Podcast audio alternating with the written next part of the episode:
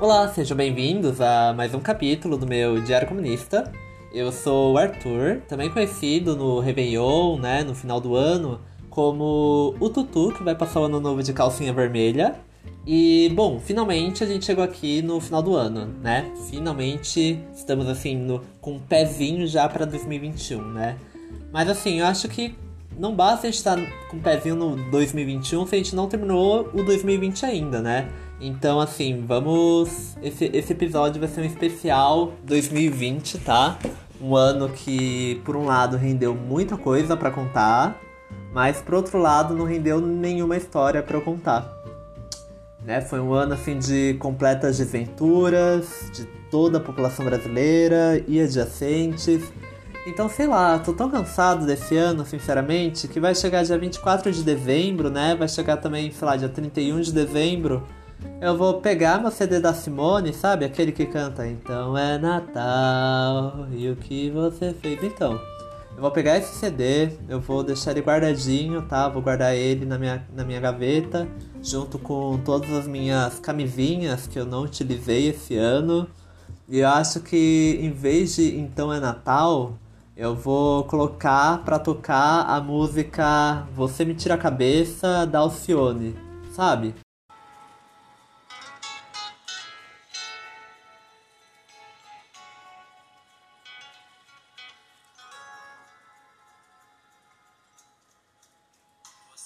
Vira a cabeça,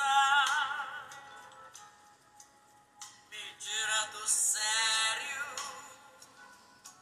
destrói os planos que um dia eu fiz pra mim, me faz pensar por que, que a vida é assim. Eu sempre vou e volto pros teus braços. Claramente a Alcione, ela criou essa música pensando em 2020, né? Uma visionária sempre olhando à frente do seu tempo. Bom, vou aproveitar né, esse momento que eu tô aqui no meu quarto, tomando uma breja de data de validade meramente duvidosa. E eu vou fazer um resumo do meu 2020, tá bom? E depois eu vou ouvir algumas pessoas reclamando sobre 2020, porque esse aqui é um diário comunista. Todo mundo pode escrever nesse diário, né? Bom, eu não vou me ater a, a, fatos políticos, econômicos, talvez não dessa vez, talvez eu faça um episódio pautado mais nisso, mas dessa vez não. É, eu vou falar do meu 2020, tá bom? E eu vou falar de uma forma bem resumida e talvez se lembrar de uma história engraçada ou outra eu vou, eu vou contar aqui, ok? Enfim, bora lá. É, não vou comprometer as pessoas envolvidas na minha história. Então, por via das dúvidas, eu vou colocar nome de filósofo e de sociólogo no nome dessas pessoas. Em janeiro, eu saí de casa, né? Como algumas pessoas sabem, outras não, fui expulso de casa. E em janeiro eu fui morar na minha primeira república, né? Que eu dividia o quarto com mais dois garotos, né? O Platão e o Aristóteles, né? É, mas quando eu cheguei assim no meio de janeiro, é, o Platão e o Aristóteles, eles não estavam lá. Eles estavam, sei lá, na cidade deles, vivendo a vida deles e tal. Então na rap inteira só tinha eu e mais um guri, o Heráclito. E bom, depois de assim, dois dias circulando pela casa sem ver a cara do Heráclito, porque ele só ficava dentro do quarto, eu resolvi bater na porta do quarto dele para me apresentar, né? Aí eu bati, eu, ele abriu a porta, né? Eu, eu, eu me apresentei, a gente começou a conversar. Isso era umas 3 horas da tarde, por aí. E aí ele me convidou pra gente ir pro bar. Aí eu pensei, por que não, né? É, bom, eu aceitei. É, ele, ele chamou um Uber pra gente ir pro bar, o que daí eu já devia começar a achar estranho. Por que caralho ele chamou um Uber pra ir pro bar, sendo que o bar ele é 200 metros da nossa casa? Mas enfim, eu entrei. E a gente foi pro bar. Só que o detalhe que ele esqueceu de me avisar é que antes da gente ir pro bar, a gente ia passar numa biqueira no meio da favela para comprar drogas ilícitas para ele. E, e depois a gente ia pro bar, né? Então, né, em determinado momento, lá estava eu, né, em um boteco no meio da favela, tomando velho barreiro com Heráclito e mais três traficantes armados né? E eu só conseguia pensar, tipo, hum, é isso que significa morar sozinho? Comecei bem. Enfim, é, dias passaram, né? Chegamos em fevereiro. Fevereiro teve o quê? Teve carnaval. É, e o corona ele já tava rolando aí no, no cenário internacional. Mas assim, eu confesso que a gente aqui tava bem despreocupado. E assim, eu olhava assim pro Covid e pensava. Eu pensava duas coisas. A primeira eu pensava, tipo, isso é doença de velho, não vai atingir ninguém aqui. E a outra coisa que eu pensava era, gente, no Brasil, o pessoal toma três banhos por dia. Essa doença aí é coisa de gente que não toma banho, esses europeus que não tomam banho fica pegando essas doenças. Aí eu, eu, eu, eu acreditava nisso, né? Ledo engano.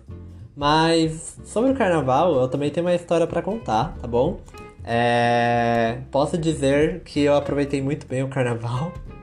Eu fui uns 5 ou 6 bloquinhos e no meio deles aconteceu um caso que que foi uma prova de amizade para mim, né?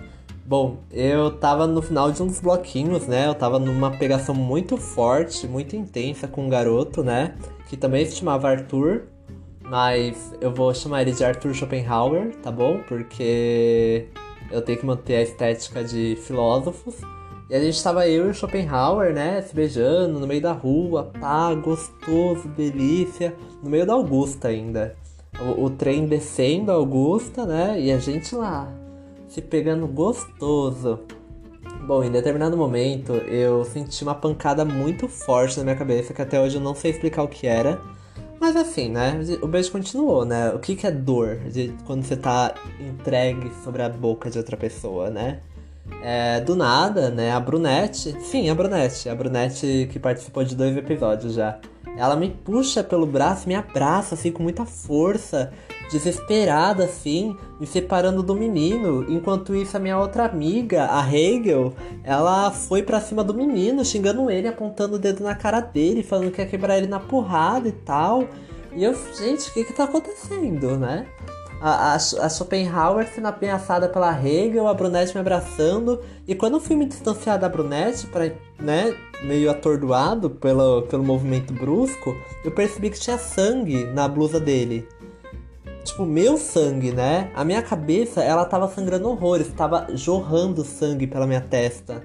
E a Brunette a Hegel tava achando que o moleque que eu tava beijando, o Schopenhauer, que tinha me violentado de alguma forma, tinha me batido, ou tava tentando me roubar, sei lá. Enfim, é, claramente não foi o menino que tentou me roubar, mas isso não impediu. É, o rolê continuou, continuei pegando ele, depois eu trouxe ele pra casa, a gente ficou um pouquinho, perdi o contato dele.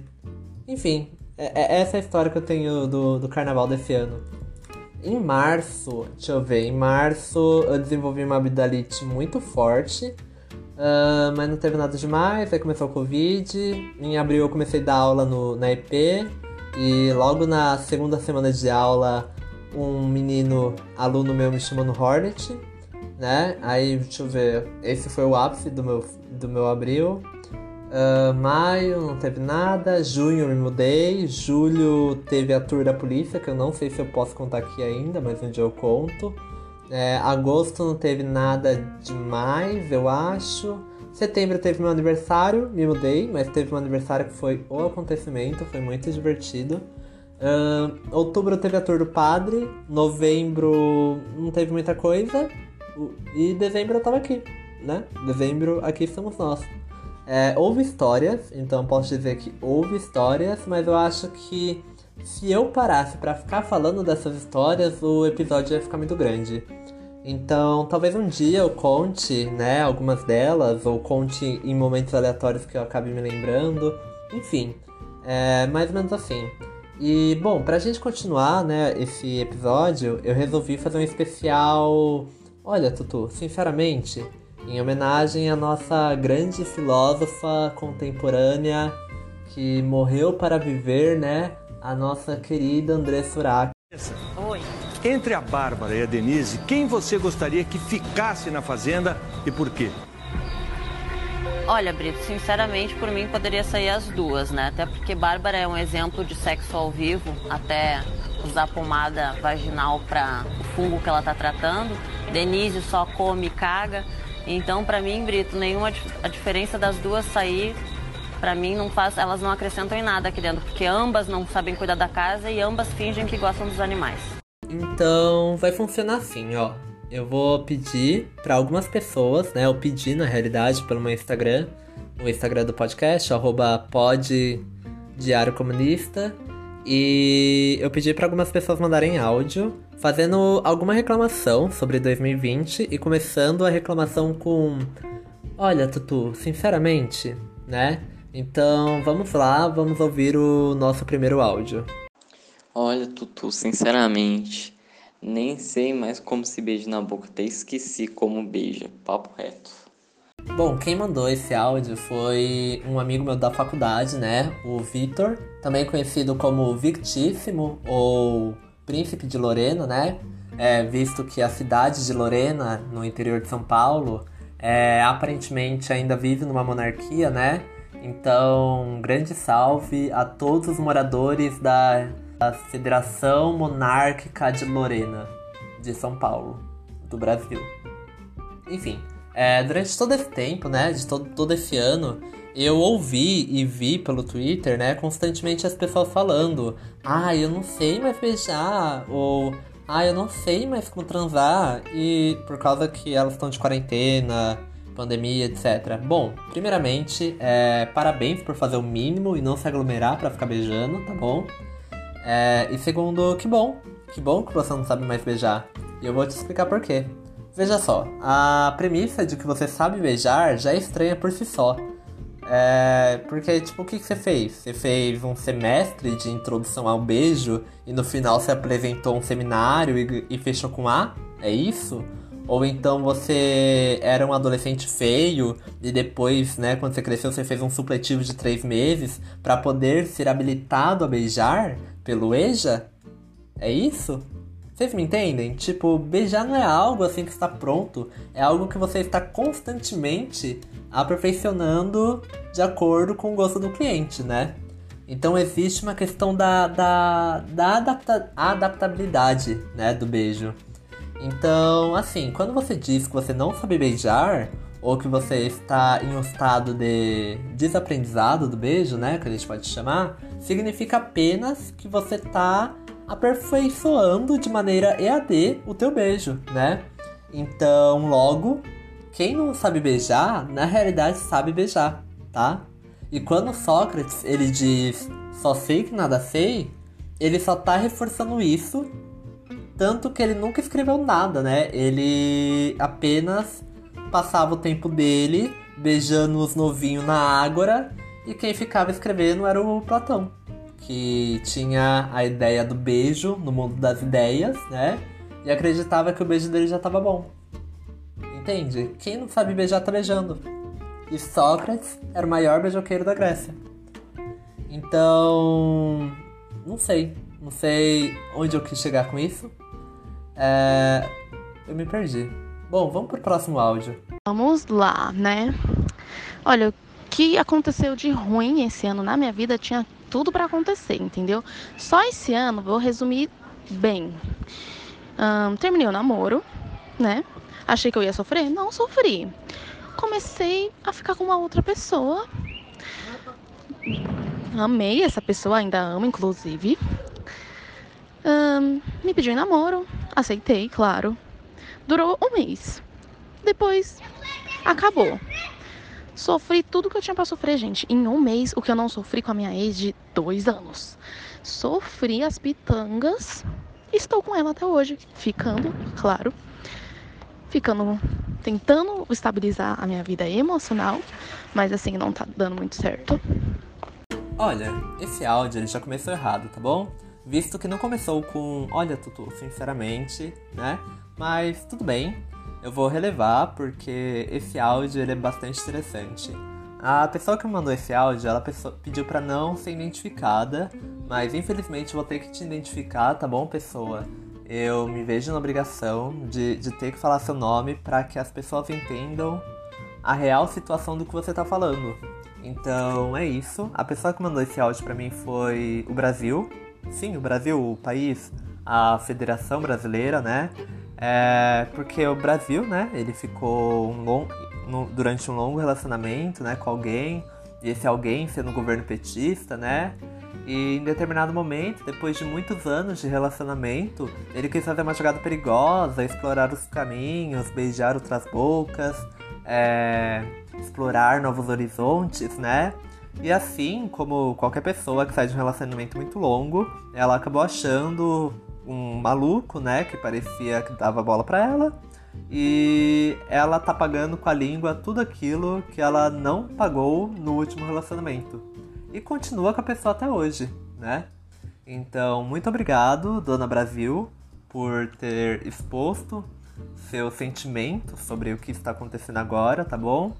É, muito obrigado por ter compartilhado com a gente né, nesse podcast. E te desejo uma boa sorte. E a gente se vê na Revolução Comunista juntos, tá bom? Grande beijo. Olha, Tutu, sinceramente, neste ano de 2020 eu só me relacionei com boy lixo. Eu não encontrei um que seja digno de todo o meu amor e minha dedicação. O que o relacionamento meu que mais foi duradouro, que mais que foi melhor assim, melhor aceito pelo meu coração e pelos meus sentimentos foi com, com um boy que me relacionei logo depois que eu saí do convento, sim, eu era um frei franciscano. E o nosso relacionamento por esse boy que é um famosinho aí, ele tem um podcast, ele, eu não vou citar nomes, é, esse relacionamento só deu muito certo por causa da baixíssima libido desse boy e sendo assim, nosso relacionamento se resumia a assistir clipes de KDA e passeios na liberdade. Porra, mano, esse boy é perfeito. Não tem libido, gosta de K-pop, é tudo que eu mais quero no relacionamento. É, apresenta ele pra mim, tá bom? Me passa o WhatsApp dele. Bom, brincadeiras à parte, esse áudio foi mandado pelo, por um frei franciscano, né? Que eu me relacionei e que ouve esse podcast. E ele acabou virando meu amigo. Bom, eu acredito que para ele não ser reconhecido, né, entre os fiéis dele, as pessoas que são devotas e seguem suas palavras, ele optou por dar essa mudança de voz e colocar esse tom mais voz de testemunha anônima, né? Bom, vamos lá. É, ele falou muito do nosso relacionamento, né? E a princípio eu pensei em culpar Bauman, tá? Sobre nosso relacionamento não ter dado certo, mas assim, eu jamais vou culpar Bauman por essa questão de relacionamento, tá bom? Acho que culpar ele é uma resposta muito fácil, muito óbvia, sabe? É, eu não sei até que ponto eu concordo com Bauman, porque ele é meio saudosista, eu não sei se vocês concordam comigo.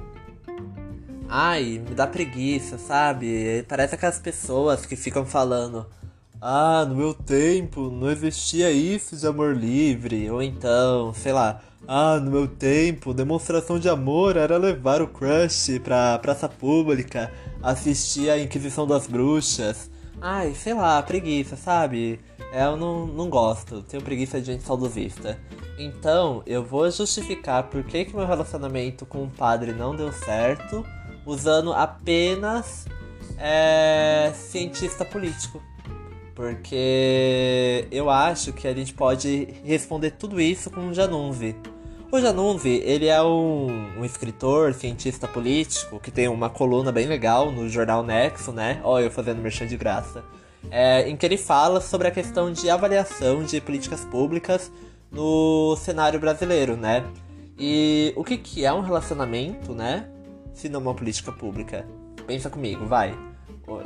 Na política pública você tem um objetivo dela, né? Que é o relacionamento. Você tem um plano, que é você stalkear o crush, conquistar a pessoa, né? Você tem a implementação, né? Que é o próprio relacionamento. E por fim, você tem o monitoramento e a avaliação final desse, desse, dessa política pública. Que é o que? A avaliação final? É o término. É quando você vai pro bar e fica repensando tudo para ver se valeu a pena. E normalmente não valeu. Mas enfim. Vamos nos abster, tá? A, a questão da avaliação, visto que não estamos mais nos relacionando, eu e o padre, né? Então vamos lá. O Janúncio ele diz que para uma boa avaliação de política pública, você tem que. É necessário cinco critérios, né, para você compreender É, esses critérios são a eficácia, a eficiência, a efetividade, a sustentabilidade e a relevância, né? É, vamos pensar agora juntos, né? Ah, o meu relacionamento com o padre deu certo, né? A gente tinha é, gostos em comum? A gente tinha. De fato, a gente combinava bastante. Então, sim, ele, a gente era eficaz e efetivo juntos. Agora vem a questãozinha chave. É, era eficiente? Não. Isso, infelizmente, não aconteceu, porque o padre ele tinha muita libido e eu não, não tinha libido, não tenho libido, né? Então acabou que não era eficiente. Era sustentável ao meio ambiente ter duas pessoas indo pra, pra liberdade comprar canetinha ao invés de uma? Também não era sustentável ao meio ambiente, né? E era relevante para a revolução comunista que eu, um dos pilares da revolução comunista, socialista, marxista, gaysista, é, estivesse me relacionando com um frei com um padre, alguém ligado à igreja, né? Infelizmente não, porque aí iam fazer propaganda contra mim falando que eu ia implementar uma teocracia e não um comunismo. Entende? É, então talvez, né, pensando em tudo isso, eu acho que cada um de nós fez certo, né, de, de terminar e procurar outros afetos com outras pessoas, né? para preencher o nosso vazio existencial com elas, né? É uma coisa bem Bauman, sabe? Não sei se vocês conhecem aquele autor, o Bauman. Então, eu gosto muito dele. É, enfim, vou deixar para falar ele de outro, em outro episódio. Bom, vamos pro próximo áudio. Olha, Tutu, sinceramente, eu não aguento mais essa moda de adega, entendeu? Eu acho que até Dionísio deve estar tá sofrendo porque de repente, o alcoolismo tomou conta da quarentena. E esse não é o problema. O problema é as adegas. Agora o pessoal abre adega em casa, quer cobrar 15 reais no cantinho do vale. Meu, o cantinho do vale é 2,50. É a passagem de um ônibus e olhe lá, entendeu? Então, assim, Tutu, sinceramente, não dá.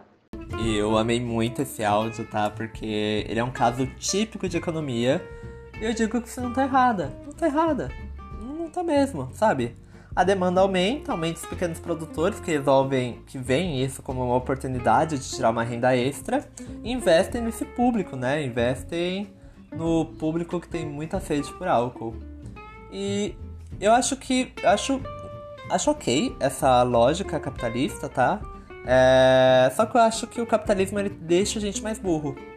Por quê? Porque se você para pra ver quem que são esses novos donos de adega, eles são tudo jovens, universitários, com espírito empreendedor, Santa Cecília, sabe? Se você for na Fefeleste da USP ou no campus de São Bernardo, aqui da UFABC, e chacoalhar uma árvore, vai cair, sei lá, quatro maconheiros e cinco empreendedores e desses cinco, três são empreendedores de adega e os outros dois são de miçanga, sabe?